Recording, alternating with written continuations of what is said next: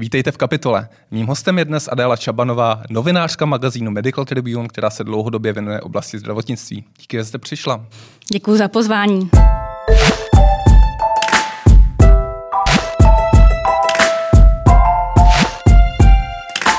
Začneme velkou otázkou. Ve svém nedávném komentáři píšete, že Česko, české zdravotnictví se nachází na rozcestí. Co tím myslíte? Eh, je to eh, text, který eh, jsem psala v podstatě u příležitosti blížících se sněmovních voleb a hmm. je to tak, není to moc překvapivé na české zdravotnictví, podobně jako na český důchodový systém nebo na oblast sociálních věcí. Dopadne stárnutí populace, ta demografická křivka je zcela jasná a v tom textu se snaží snažím, snažím argumentovat, proč by nás to mohlo, mělo zajímat už teď. Hmm. Co nám říká, pardon, co nám říká ta demografická křivka, která je jasná? Hmm. Ta nám říká, že někdy po roce 2030 řekněme v první polovině 30. Hmm. let, nás čeká Eh, takový zvrat, kdy se začne eh, do velké míry projevovat eh, odchod lidí narozených kolem roku 70 a dále do důchodového věku a pravděpodobně hmm. i třeba částečně do důchodu. Jsou ty silné ročníky To jsou ty. Husákovy děti, já to, to pojmenování Nemáte úplně ráda. nemám ráda, Dobře. ale je to tak, Husákovy děti nám půjdou do důchodu a na nás to dopadne. Hmm. Dopadne to na zdravotnictví hnedka v několika rovinách protože jednak nám uh, zestárnou uh, lidé, kteří čerpají zdravotní péči. Čím starší lidé, tím více se očekává, že těch zdravotních služeb hmm. budou potřebovat. Plus navíc jednak, víc starších lidí asi. Přesně tak, přesně tak. Eh, vzhledem k tomu, jak se zlepšuje zdravotní péče tak eh, se očekává také růst i v těch nejvyšších ročnících, v těch nejvyšších věkových kategoriích. Zároveň eh, nebude tak velký podíl lidí eh, platit zdravotní pojištění, hmm. nebude tak velký podíl lidí platit ani daně do státního rozpočtu, který také do zdravotnictví hodně přispívá. A na co se nesmí zapomenout, starnou nám také lékaři, zdravotníci, stárne nám kvalifikovaný personál hmm. v nemocnicích, takže to je ta druhá stránka, která se k tomu přidává. Nedávno vyšla velmi zajímavá analýza o odchodu uh, všeobecných sester, kvalifikovaných sester uh, do důchodu a um, to nejsou veselá čísla. Měli bychom hmm. se na to připravit a měli bychom se na to začít připravovat už teď. Řeší to někdo? A, a tím někdo, myslím, politici, na kterých uh, nyní asi ta změna, aby iniciovali, aby na ní, aby je nastolili, tak na jejich bedrech to nyní leží. Je to věc, na kterou jsme se dívali do uh, předvolebních programů politických hmm. uh, uskupení. Uh, když jsme um, prošli sedm nej, sedm hnutí nebo sedm uskupení, která uh, mají největší šanci dostat se do sněmovny, tak uh, hmm. se přiznám, že uh, příliš mnoho jsme k tomuto tématu nenašli. Čím si to vysvětlujete? Uh, Ty programy vys... jsou poměrně dlouhé, sám jsem jich několik pročetl, není, není výjimkou, že mají 40-50 stránek a víc. A třeba důchodové reformě se tam i věnují. Uh, já si to vysvětluju uh, dvěma faktory. Uh, jednak tím, že právě nám tady kandiduje letos, kandidují koalice několika stran, které prostě tam je mnohem náročnější najít nějakou schodu na hmm. konkrétním politickém programu. Určitě si nemyslím, nemyslím, že by to bylo tím, že by ti uh, zdravotničtí experti těch stran si tohohle problému nebyli vědomi. Ale ten druhý důvod, proč uh, to tam podle mě není, je, že potom není poptávka, že třeba u uvnitř, uh, no, u voličů, uh, u voličů to podle mě není vnímané jako aktuální téma možná, ale nejsem politolog, nejsem uh, v tomhle zběhla, ale vidím, že uvnitř toho systému zdravotnického to není vnímané jako aktuální urgentní otázka otázka, jak zajistit hmm. financování zdravotnického systému po roce 2030. Je tam hmm. uh, silný dojem jednak, že to je daleko, že v tuto chvíli zdravotnictví má relativně dostatek peněz a že když tomu tak nebude, takže stát vždycky hmm. pomůže. Je to daleko? Zeptám se takto možná návodně, ale, ale my jsme se před začátkem podcastu vlastně možná trochu bavili, že jsou to jenom dvě volební období od současné, eh, od současné chvíle. A je otázka, co všechno, do jaké míry lze nastartovat tu transformaci, ty, ty, ty změny, aby, aby, aby byly připravené v roce 2030. Ve zdravotnictví trvají změny obvykle poměrně dlouho. Já eh, se jako novinářka věnuju zdravotnictví od roku 2005 a jeden z prvních článků, které jsem psala, se věnovaly financování nemocnic, úhradám nemocnic eh, za zdravotní služby, které hmm. tam jsou poskytnuté v akutní péči eh, podle DRG. A tenkrát to nebyl nový projekt. To je projekt, který začal, o kterém se začalo mluvit v roce 1996, 1997 hmm. a letos je ten přelomový rok, kdy se úhrady podle DRG dostaly skutečně uh, do praxe a kdy uh, je eh, tímto způsobem podle hmm. této klasifikace hrazena téměř polovina akutních služeb v nemocnicích. Hmm. A tohle je skutečně uh, něco, z čeho má hodně lidí ve zdravotnictví radost, nevěřili, hmm. že se to vůbec uh, podaří a tohle je tempo, kterým se ty změny ve zdravotnictví dneska reálně dějí. Hmm. Takže i proto tvrdím, že rok 2030 není daleko, uh, pokud chceme skutečně uh, řešit otázku udržitelného financování zdravotnictví seriózně hmm. a se širokou debatou. Hmm. Jinými slovy, měla by tu diskuzi velice vážně nastartovat už vláda vznikla z těchto voleb. To by bylo moje přání. Vy sama máte odpověď na, to, na tu otázku, jak zajistit udržitelnost zdravotního systému pro roce 2030, respektive eh, je na to nějaká konsenzuální odpověď, eh, kterou mají klíčoví stakeholders, kteří se pohybují ve zdravotnictví? Uh, já si myslím, že takhle daleko nejsme. Uh, určitě tady jako je uh, svět, řekněme, expertů, kteří se scházejí na konferencích a baví se o problémech českého zdravotnictví a, a kteří se na spoustě věcí shodnou. Ale mm, to samotné, to, to samotná, ta samotná otázka, jak zajistit eh, udržitelné financování, jak udržet zdroje do, do toho hmm. zdravotnictví, ta se hodně liší politicky a uh, tam ta práce na tom hledání koncenzu ještě bude dlouhá. Jo? Tam prostě ono to není, že by těch možností bylo uh, zas až tak moc. Můžeme se bavit o tom, jestli má tady nějakým způsobem udržitelně na, nějaký, na nějaký na nějaký faktor navázaně a neustále a předvídatelně zvyšovat, uh, zvyšovat uh, platby do zdravotnictví ano. přímo v státní rozpočet. Můžeme se uh, bavit o navýšení zdravotního pojištění, můžeme se bavit o zastropování nějaké standardní, standardní péče, na kterou budou, bude mít nárok každý a která bude hrazená z veřejného, ale to si myslím, že tady um, bude velmi těžká ta domluva. Můžeme se bavit o tom, jak získat nějaké další uh, peníze ze soukromých zdrojů do zdravotnictví. Hmm. Těch možností není příliš mnoho. Vy jste tady zmínil asi tři nebo čtyři možnosti, kdy vlastně by měl tomu dlouhodobému financování přispět stát skrze svůj státní rozpočet, to znamená, že by se navýšily výdaje do zdravotnictví obecně. Uh, já jsem nedávno byl účastníkem nějaké debaty, jestli je větším problémem českého zdravotnictví to, že tam nejsou peníze, anebo to, že jsou využívány neefektivně. Co myslíte? Eh, tady problémy spolu eh, jdou ruku v ruce. To, že se budou navyšovat výdaje na zdravotní služby, je asi uh, jasné. Ta potřeba se bude navyšovat a to, že by hmm. tady jako v tomhle státě nebo vůbec v Evropě došlo k nějakému koncenzu, že teda teď už ne. Jo, to, to, to navýšení je nutné, protože se uh, zlepšuje, uh, zlepšuje se uh, ty technologie, které jsou dostupné. Jsou stále lepší, stále dražší. Hmm. Uh, očekávání pacientů jsou velká. Ale to neznamená, že bychom neměli hledat ty efektivity uvnitř toho systému. Hmm. Jo. Uh, jenom nemyslíme si, že jenom hledáním větší efektivity dokážeme ty výdaje na zdravotnictví zastavit. My je tím dokážeme nějakým způsobem udržet na úzdě hmm. ten růst.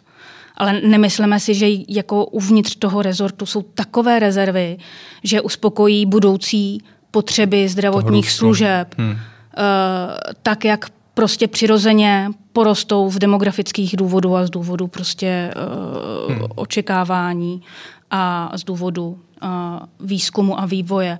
Jo, musíme myslet na obojí. Hmm. I na to, jak tam dostávat nějaký udržitelný růst peněz, i na to, Určitě. jak uh, hledat tu efektivitu Mo, vevnitř. otázka mířila spíš na to, jestli je možnost hledat ty efektivity v rámci systému. A, a myslel jsem například na prevenci, která, která se podle odborníků v Česku není na takové úrovni jako například v zemích OECD, kde tuším průměrně kolem 3 Eh, výdajů na zdravotní péči jde na prevenci v České republice, je to asi necelých eh, čtvrtina procenta, eh, takže jestli není cesta jít tou, cest, jít tou prevencí, která, která potom ve finále nestojí ten zdravotní systém tolik peněz. To by pomohlo velice. To by pomohlo velice. Je tady uh, znatelný přechod uh, k k dopadům chronických onemocnění. Jo. A to tak, že prostě mm, ten podíl uh, financí, který se dává na léčbu chronických onemocnění, je opravdu jako čím dál větší a my bychom se opravdu měli začít zaměřovat víc na to, jak lidi v první řadě motivovat ke zdravému životnímu stylu, eh, k účasti na preventivních prohlídkách, ale motivovat i poskytovatele k tomu, aby, aby, aby pomáhali lidem v hmm. dosahování těch, eh, těch cílů uh, nějakého prostě preventivního programu uh, je, uh, ty možnosti tady jsou. Proč myslíte, uh, že to nyní nejde, že, že, že, že není tato mm, vlastně tyto programy tak využívané, že vlastně pokud, pokud tady máme jenom nějaké systémy prevencí, tak jsou často já nechci říct na oko, ale, ale nejsou využívány rozhodně na plný potenciál, který mají.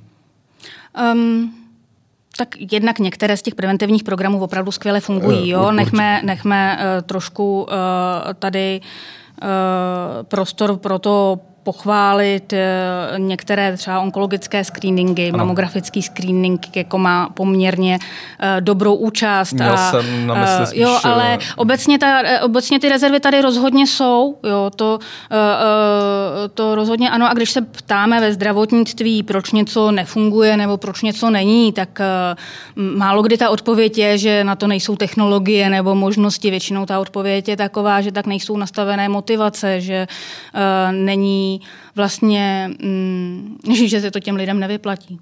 Motivace uh, pojištěnců? Uh, motivace všech zdravotnictví je ekonomický systém, prostě jako, jako každý jiný, takže, hmm. takže uh, pokud by tady někdo byl silně motivován k tomu, aby ty preventivní, preventivní programy, a třeba mohou vznikat i další preventivní programy, já tím nemyslím ty vstávající, ale aby prostě ta prevence byla posílena, tak by posílená, hmm. tak by posílená byla. To znamená, je to politické rozhodnutí a uh, rozhodnutí um, o tom, kam ten systém posuneme. Jestli opravdu jako posílíme roli zdravotních pojišťoven, tak aby měli větší odpovědnost, hmm. a, nebo jestli posílíme roli států a vytvoříme si tady nějakou státní národní uh, službu, která to bude mít jako na starost, ale v tuhle chvíli jsou ty motiv, ty mm, kompetence a odpovědnosti velmi rozmělněné a na tom spousta věcí uh, krachuje. Z vašeho odborného pohledu, uh, vlastně politicky nezatíženého, kterou cestu byste vy osobně preferovala v, to, v tomto smyslu? Tak já to vnímám v podstatě jako poměrně jako uh, Obě cesty se podle mě dají, by se daly zvažovat, jo, ale my jsme opravdu někde na půl, někde mezi a, hmm. a, a máme tady ministerstvo zdravotnictví, které má velké kompetence a zároveň řídí spoustu nemocnic a poskytovatelů, kteří uh, zase mají nějaké své zájmy.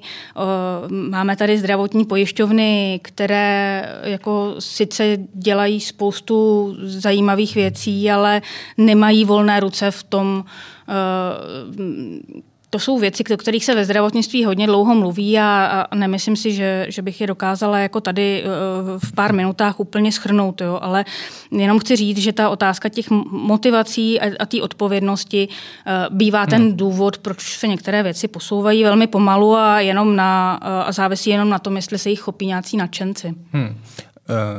Jaké vidíte další vlastně velké systémové neefektivity v rámci toho zdravotního systému?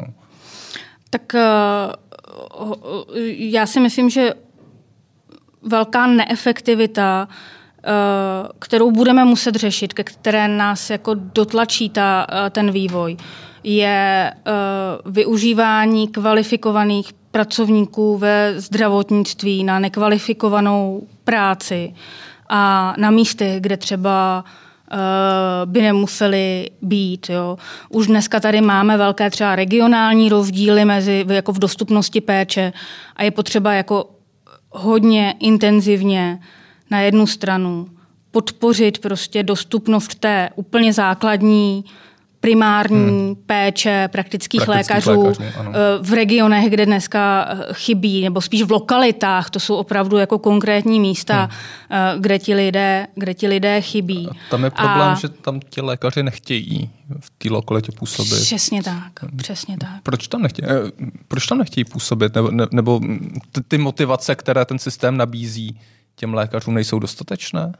Je to jako běh na dlouhou trať. Samozřejmě je to, eh, ty důvody jsou mnohem širší, než eh, hmm. jako, co je schopno vyřešit samo zdravotnictví. Hmm. Prostě, když jste uh, mladý lékař, máte třeba vysokoškolsky vzdělanou hmm. manželku, či chystáte se založit rodinu, nebo třeba máte Aha. malé děti, tak se vám prostě nechce do obce, kde víte, že prostě mají mizernou školu a kde hmm. vaše děti jako nebudou mít uh, šanci jako vystudovat uh, dobrou školu a dostat se hmm. na vysokou školu. Jo. Uh, ale uh, zase myslím si, že se v tomhle tom docela věci hýbají, jednotlivosti se hýbají díky třeba nějakým dotačním systémům, které dělá ministerstvo zdravotnictví. Starostové začali tohle téma vnímat jako důležité. Eh, podpora združených praxí eh, způsobila to, že eh, se i v odlehlejších obcích dneska vyplatí nějakou ordinaci založit. Takže myslím si, že se v tomhle jako děje několik jako kroků a, a musí se dít všechny tyhle kroky dál. Hmm. A, a jako třeba současný ministr zdravotnictví dal té primární péči určitou prioritu, tak já si myslím, že je důležité, aby i další ministři opravdu to, na to navázali. Eh, jako na to navázali a dali ten politický hmm. signál, že prostě tady eh, jako ta eh, důležitost je. Hmm. Ale začali jsme u těch jako efektivit využití toho, toho personálu. A, a tak jako si myslím, že je potřeba pod, jako tu primární péči v těch, v těch lokalitách, kde dneska není jako výrazně posílit. Hmm. Tak tady máme máme na druhou stranu jako i eh, třeba pracoviště na místech, kde by třeba nemusela být, eh, kde by mohli kde by mohli ti lidé jako uh, být užitečnější třeba někde jinde. Hmm. No. Jsou tu prostě nemocnice, které stojí na nadšení několika lékařů, kteří tam opravdu slouží do úmoru. A táhnou to na morál. Táhnou to na morál, jak říkáte. Eh, jen aby ta nemocnice nezanikla. A hmm. to je prostě neudržitelné. Ale ještě větší rezervy vidím v tom, jak jsou třeba v nemocnicích, ale i v ambulancích. Eh, zdravotníci eh, využívaní na práce, které jsou nekvalifikované, které jsou administrativní, které jsou, eh, které třeba náleží zdravotníkům jako v nižším zdravotnickým hmm. vzděláním. Eh, jak málo je tady využívaná, jsou využívané technologie, které dneska existují a, a můžou usnadnit práci to jako obrovsky. jako systémové problémy, tohle s tím nastavením. To jsou problémy jako částečně systémové a částečně uh, finanční. Je tady jako určitá, je v tom určitá podfinancovanost dlouhodobá, hmm. kdy uh, jako uh, my před časem vysvětloval uh, ředitel Motola Ludvík, že to je sice hezké, že by mohl jako zaměstnat uh, 50 nebo i víc administrativních pracovníků, ale prostě na tom, hmm. uh, uh, jako v tom rozpočtu ten, ty, ty, ty prostředky dokonce ani ten bohatý, bohatý Motol jako nevidí, přestože by ušetřil uh, jako práci sestrám, které by hmm. pak mohly dělat tu odbornou práci, ale říkám, tohle jsou věci, ke kterým nás ta, eh, ten vývoj dotlačí je hmm. řešit a budou pak i ti zdravotníci spokojenější. Oni to papírování jako nemají rádi, já to nedělají jako ze zábavy. Takovou statistiku já si tady na těch svých papírech nedokážu dohledat, ale v České republice lékaři administrativou, pokud si to správně vybavuju, stráví 47% svého je času. To zhruba polovina, je to, je to zhruba polovina času. Uh, pak jsou takové drobnosti, Eh, kdy existuje například eh, robotický, eh, robotická přípravna léků, kde prostě mohou nemocniční oddělení posílat požadavky na, na léky pro konkrétního pacienta na konkrétní den do lékárny, hmm. kde proběhne ta robotická příprava tím přístrojem, který tam prostě vyplivne pytlíčky z léky pro ano. jednotlivé pacienty a e, ty pytlíčky se e, rozvezou na ta jednotlivá oddělení a těm sestrám to ušetří hodiny práce denně. Hmm. Hodiny.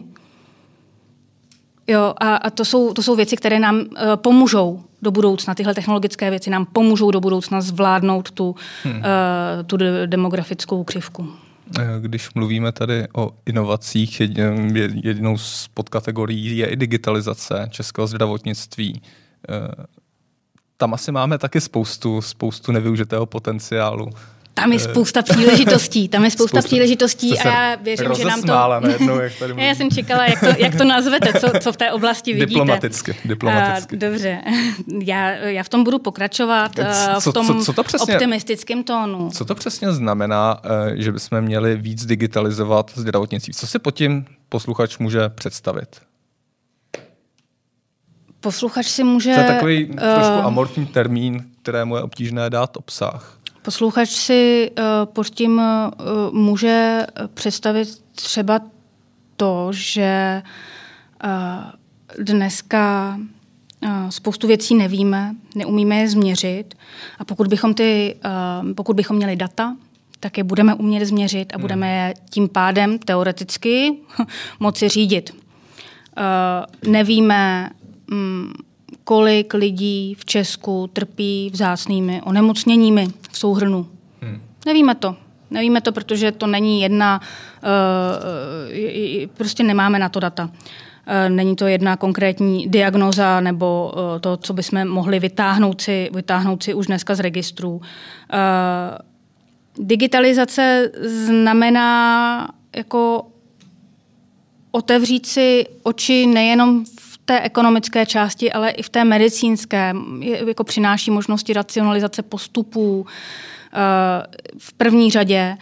To znamená mm, eh, digitalizovat ta zdravotní data jako taková, mít prostě tu zdravotnickou dokumentaci v takové podobě, eh, aby se dala sdílet. To hmm. dneska v jiných oblastech je naprostá samozřejmost ale dneska opravdu je, obzvláště na některých pracovištích, uh, problém poflat si uh, s nějakým jiným pracovištěm zprávu, poflat si, poflat si uh, popis nějakého snímku. Hmm. Jo, je to, je to do dneška je to, uh, je to problém a um, ale tohle jsou věci, na které, které se taky brzo změní, které se uh, mění a i, ta, i to vnímání digitalizace uvnitř toho zdravotnického sektoru se mění. Hmm. Eh, kde je v rámci té digitalizace vlastně takový ten slon v místnosti, Eh, o kterém všichni vědí a nikdo nechce. Zmínila jste tady přeposílání snímků,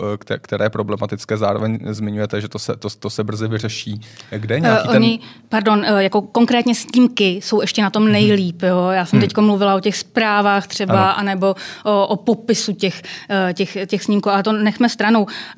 Je to uh, asi... Um, určité vedení toho pacienta systémem, co potřebujeme, potřebujeme vyřešit. Hmm. Já nevím, jestli vám odpovídám úplně na vaši otázku. Jo, no, ale... vlastně ještě posouváte do možná další, další věci, kterou, kterou byl šlo vylepšit v rámci českého systému zdravotní péče. Jo, pokud prostě tady budeme mít uh, sdílenou uh, zprávu od já nevím, praktického lékaře, hmm. že, jaký je problém toho daného pacienta. Eh, ve chvíli, kdy budeme mít elektronické žádanky, kde bude moct ten pacient třeba pokud možno jako rovnou se dozvědět, kde je jaká čekací doba na to dané vyšetření, na kterou jako hmm. ta žádanka je vystavena. Ve chvíli, kdy to vyšetření pak jako budeme moct snadno sdílet a bude moct eh, jako se k ně, na něj rovnou podívat odborník, ke kterému ten pacient potom půjde, tak eh, budeme nejenom jako informačně, ale potom i kvalitativně někde úplně hmm. jinde. A i v tomto musí být ten původní impuls od politiků, aby se začaly, uh, začaly věci uh, zkvalitňovat? My ten prvotní impuls už na, naštěstí uh, máme. Uh, díky takové dlouhodobé práci na koncepci elektronizace a Eh, díky eh, tomu, že se v dnešním volebním období podařilo prosadit zákon o elektronizaci zdravotnictví, tak už eh, víme, že za necelých pět let budou všichni poskytovatelé, to znamená opravdu jak ty ambulance jednotlivých doktorů, tak hmm. nemocnice muset splňovat nějaká pravidla, pravidla elektronického zdravotnictví a budou muset vést elektronickou dokumentaci a budou uh, muset být schopní se připojit na nějaké, na hmm. nějaké služby uh, uh, elektronického zdravotnictví centrálního. Takže uh, ten, ten prvotní impuls tady už uh, jako nastal. Nastal uh, pravda ze zhora, ale byl konzultovaný tak nějak celkem napříč, na příštím zdravotnictvím. Nakonec jako ve sněmovně i v Senátu ten zákon prošel naprosto hladce a ani eh, vevnitř v tom rezortu není přijímaný s eh, úplně extrémními obavami, i když samozřejmě by si všichni přáli tu přechodnou dobu delší, aby se dokázali tomu přizpůsobit tím, uh, ti poskytovatele. Tím pádem se je tam vlastně nějaká schoda, že bez Jednou ohledu to bude na, na politickou přijít. příslušnost, že to je asi vlastně jako jediný možný směr vývoje. My jsme, uh, to je docela zajímavá, zajímavá, zajímavá, zajímavý bod. My jsme uh, v Medical Tribune uh, dělali s jednotlivými politickými stranami takový dotazník předvolební, hmm. kde jsme se jich ptali na několik otázek ve zdravotnictví, ať už ve financování nebo, nebo v nějakých dalších otázkách. A byla jedna jediná věc, na které se všech těch sedm stran naprosto shodlo, a sice, že hodlají podporovat dál eh, elektronizaci zdravotnictví a i finančně ji podporovat. Eh, zní to banálně, ale to by se před čtyřmi, před osmi lety nestalo. Fakt, jo, ten, ten posun v tom, že ta digitalizace zdravotnictví je priorita a že hmm. bez elektronizace zdravotnictví to nepůjde. Ten, ten posun tady je přímo hmatatelný. Diskuze o elektronickém receptu, které byly dlouholeté, ta povinnost přecházet na elektronický recept se hmm. několikrát odkládala. Uvnitř rezortu proti tomu byly silné boje. Tak to je fáze ze které už jsme pryč, ze které hmm. jsme venku a musíme se bavit o tom, aby se ta elektronizace udělala kvalitně, spolu s doktory, ne uh, bez nich. Hmm. Aby sloužila k tomu, že jim ušetří práci pro nás pacienty. Hmm. Klíčový boj, ta, když přijmeme, že tady to bude konsenzuálně nějak, nějak schválené, přijaté a tak dále, tak ten klíčový boj potom bude o tu udržitelnost. Vnímáte to tak? Vnímám, vnímám to tak, že ta, ta, ta udržitelnost toho financování je hmm. uh, důležitá. Je důležité udržení, udržení uh, těch kvalifikovaných pracovních sil, protože to je velká výzva. Hmm. V rámci toho dotazníku, o, o kterém jste teď zmiňoval, který jste dělali v Medical Tribune, našla jste tam nějakou odpověď, u které byste si řekli, ano, to je životaschopné, jak to ten politik myslí, tak, ten, tak to má šanci, šanci ten systém fungovat i po roce 2030? Ty, Byla tam ta uh, naděje? Ta, ta, ta naděje je tam. uh, naděje, naděje pořád je, ale naděje spíš než jako v těch předvolebních programech já hledám u, u toho, když vidím uh, kolik lidí věnuje svůj čas tomu, že o těchto věcech, o těchto věcech přemýšlí, že se snaží ty věci zlepšovat. Hmm. Jsou tady prostě, je tady mnoho projektů, které, které, které jako fungují a můžou dál fungovat a já hmm. jako věřím, že ta naděje, že to, to bude fungovat dobře, takže tady je, ale nepůjde to bez toho, aby, aby to ty politici uh, vzali za své. Na mě to trošku působí trošku tak, že to je ta zdravotní reforma taková malá popelka ve stínu té eh, sociální reformy nebo reformy hmm. důchodového, důchodového systému, o které tady hovoříme také nějaké desítky hmm. let a ke které politici možná budou tlačeni mnohem výrazněji než do té zdravotní reformy, protože potenciálně bude stát eh, státní rozpočet mnohem víc peněz.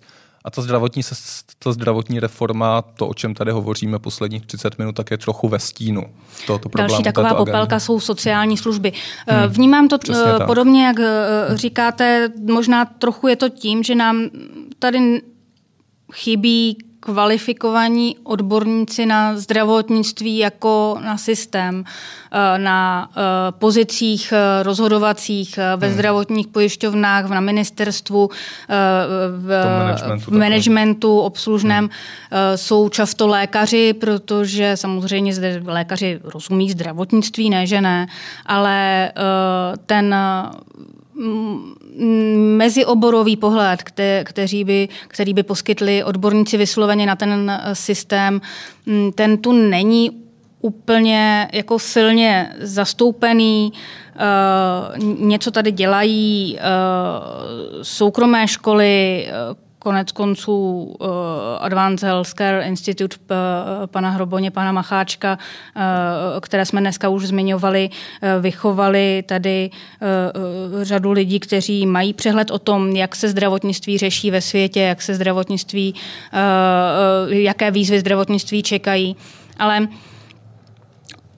je to trošku mm, nepopulární ve zdravotnictví. Opravdu si uh, nemyslím, že by museli uh, všechny manažerské pozice, uh, včetně třeba ministerského křesla, obsazovat lékaři. Hmm. Je to hodně nepopulární, ale, ale myslím si, že ten mezioborový, mezioborový přístup by některým institucím slušel, včetně posílení takových institucí, jako je eh, kancelář zdravotního pojištění, zdravotní pojišťovny, odborné posílení eh, státního zdravotního ústavu a tak dále a tak hmm. dále. Prostě eh, to, to, to bychom také potřebovali. Hmm. Poslední otázka na závěr. Če budoucnosti českého zdravotnictví, kterém jsme se shodli, že systémově v dobré úrovni, v dobré kondici, jste do budoucna optimistická nebo pesimistická? Bude se to lepšit? nebo horšit? Jestli myslíte výsledky zdravotního, zdravotních služeb jako výsledky ano. toho zdravotnictví, uh, tak ty se, jsem přesvědčená, že se budou zlepšovat a tou podmínkou, aby se nadále zlepšovaly, je právě ta oblast prevence, o které jsme se bavili, hmm. a bez které se prostě to neobejde. A také tou podmínkou je zaměření se na nerovnosti. Uh, v, sociální? Nebo? I sociální nerovnosti. Máme tady, máme tady rozdílnou dostupnost služeb, no. o tom jsme ano. se bavili, ale máme tady rozdílný životní styl. Jsou tady uh, hmm. populace, uh, které jsou silně ohrožené a pro ně to zdravotnictví musí být tady uh, do velké míry a, a taky hmm. na ně musí být zaměřená ta, ta prevence, protože, protože pokud by nám tyhle, uh, jo, téma nerovností, nerovností třeba uh, v délce dožití je něco, co musí, uh, musíme nějakým způsobem hmm. uchopit. Hmm. Tak jo, děkuji, děkuji, že jste přišla. Hostem, hostem kapitoly byla Adéla Čabanová, novinářka dlouholetá, která se věnuje věnuje oblasti zdravotnictví a píše pro Medical Tribune. Děkuji, že jste přišla. Mějte se dobře. Já děkuji za prostor a za příjemný hmm. rozhovor. Ať se daří. Naslanu.